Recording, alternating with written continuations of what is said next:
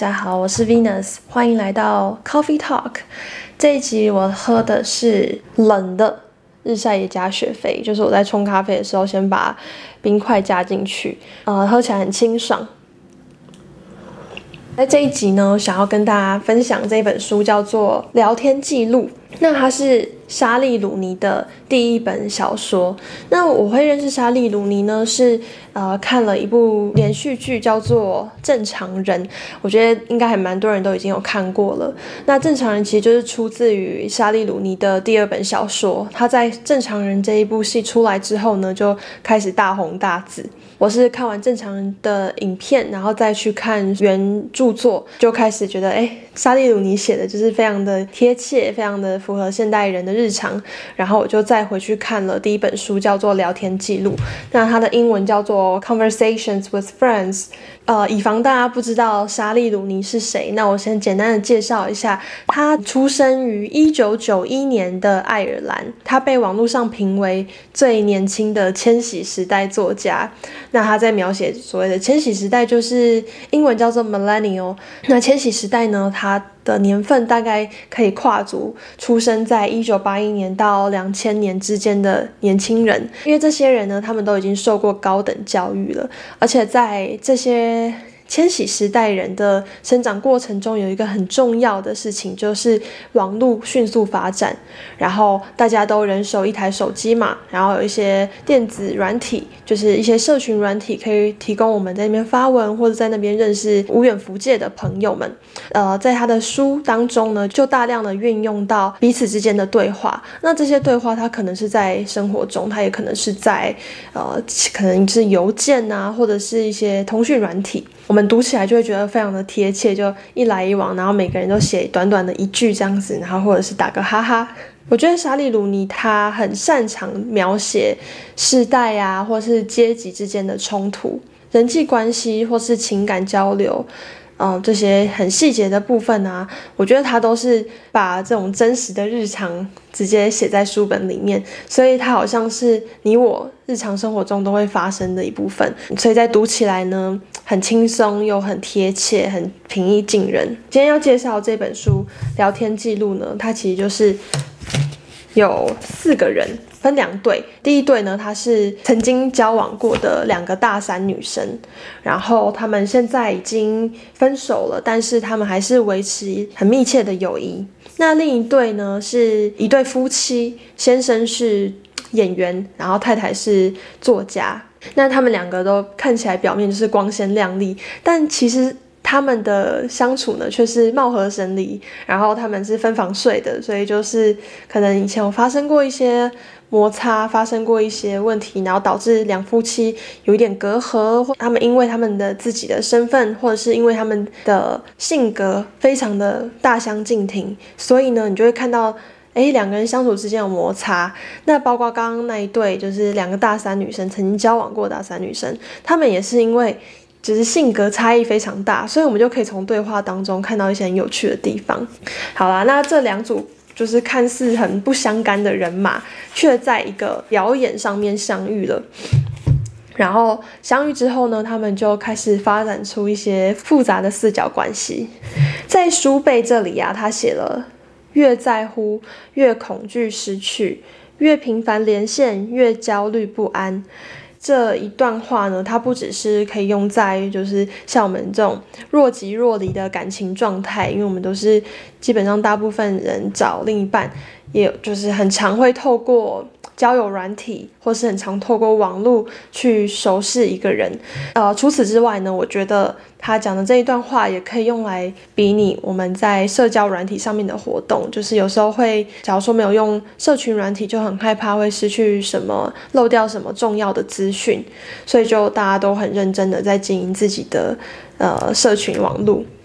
啊、呃，为什么我会挑选莎莉鲁尼的小说分享给大家呢？其实严格说起来，这应该是第一本我推荐的小说吧。我记得，因为我前面都是推荐一些散文之类的。呃，我觉得莎莉鲁尼的书，就是可能在我的受众，就会大家会点进来看 Coffee Talk 的人，都是属于这个千禧时代的受众们，很非常推荐大家来读莎莉鲁尼的书。我自己为什么会很喜欢莎莉鲁尼，是因为第一个我觉得非常有共鸣，因为主角呢，他的个性就是很内向，他是一个内向者，而且他又高敏感，在社交场合呢，你会发现他非常的笨拙，就是有时候不知道该回什么，然后有时候。诶，讲了这句话，然后对方不知道怎么接，就是会据点这样子，然后或者是他的内心戏其实非常的丰富，那我就觉得跟我很像，因为我很讨厌那种很多人就为社交而社交的场合，然后我的 MBTI 是 INFJ，所以大家可以就是参考一下自己的 MBTI，如果你是内向者的话，你可能。在社交场合上面就没有办法那么的活跃。主角呢，他是他是内向者，但翻拍成连续剧之后呢，反而成为莎莉鲁尼的一大特色。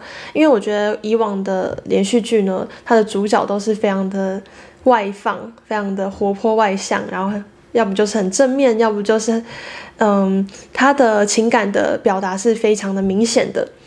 但是莎莉鲁尼呢，你只要看到他的不管是正常人还是聊天记录被翻拍成连续剧之后，呃，主角的这个情感表达上面其实是非常的细微的，你一定要从他的表情上面，或者是从他的呃他的一些自白上面，才能去了解他这个人在想什么。像是我们来念一下第十九页这边，我刚忘了介绍，就是。这四个人的名字叫什么？呃，前面两个女大生呢，呃，主角是法兰西斯，然后他的曾经交往过的另一半叫做波比，然后呢，法兰西斯个性就是比较内向，波比个性就是和他相反，他就是比较锋芒毕露一点。然后另外一对是呃，先生是演员嘛，他叫做尼克，然后太太叫做梅丽莎。那太太是作家，所以他有时候会要一边写作，然后有时候要摄影这样子。然后她是一个蛮会社交的女性。好，那我们来念一下其中一段对话。那这一段对话呢，是四个人刚认识的时候，然后梅丽莎呢，她就邀请波比和法兰西斯，也就是主角。到他们家坐坐，梅丽莎就问他说：“所以你们两个是合作写诗？”哦，天哪，不是。波比说：“所有的诗都是法兰西斯写的，我连忙都帮不上。”才不是呢，我说：“才不是这样的，你帮了很多忙。”他随便说的。好，那这里说的第一人称就是法兰西斯本人，所以他会说：“我说。”好，他说：“是我骗他。”波比除了充实我的生活之外，并没有帮我写诗。就我所知，他也没有任何文字创作。他喜欢表演戏剧独白，唱反战歌曲。在舞台上，他是个比我更出色的表演者。我常焦虑地瞄着他，好提醒自己应该做什么。晚餐是浓稠白酒酱的意大利面和大蒜面包。大部分时间都是梅丽莎问我们问题。尼克沉默不语，他惹得我们哈哈大笑，但那笑就像是逗原本不怎么想吃东西的人吃东西一样。我不知道自己是不是喜欢这种带点强迫意味的欢乐气氛，但波比显得很乐在其中。他甚至没必要笑得那么用力，我看得出来。虽然说不上来为什么，但我隐隐觉得。梅丽莎知道诗是我独立写就的之后，对于我们写作的过程就没有那么感兴趣了。我知道他这态度的转变非常微妙，小到足以让波比事后不愿承认，明明是还没发生的场景，但我却仿佛已经听到波比的矢口否认，觉得非常恼火。我开始觉得周围的一切都和我没关系。仿佛这个微妙的变化，终于让我体认到，我对这一切完全不感兴趣，甚至觉得和我一点关系都没有。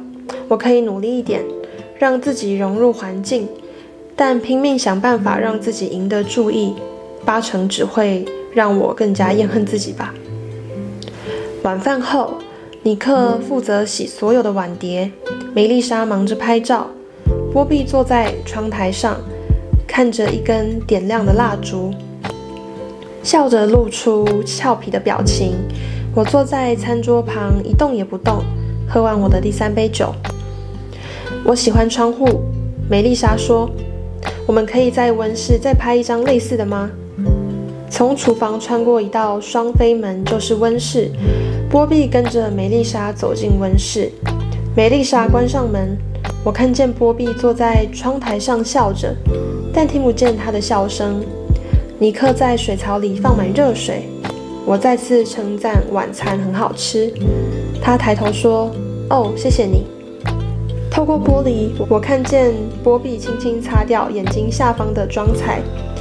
他手腕纤细，手指长而优雅，做无聊的事。譬如下班走路回家，或在洗衣房晃的时候，我喜欢想象自己长得像波比。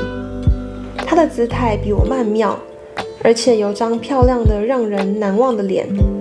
这想象太过真实，有时我意外瞥见镜子里的自己，还会以为看见陌生人而吓一跳。波比此刻就坐在我眼前，要这样想象比较困难，但我还是放胆一试。我想说挑衅的蠢话。我想他们已经不要我了。我说，尼克看着温室，波比正在拨弄他的头发。你觉得梅丽莎对你们有差别待遇？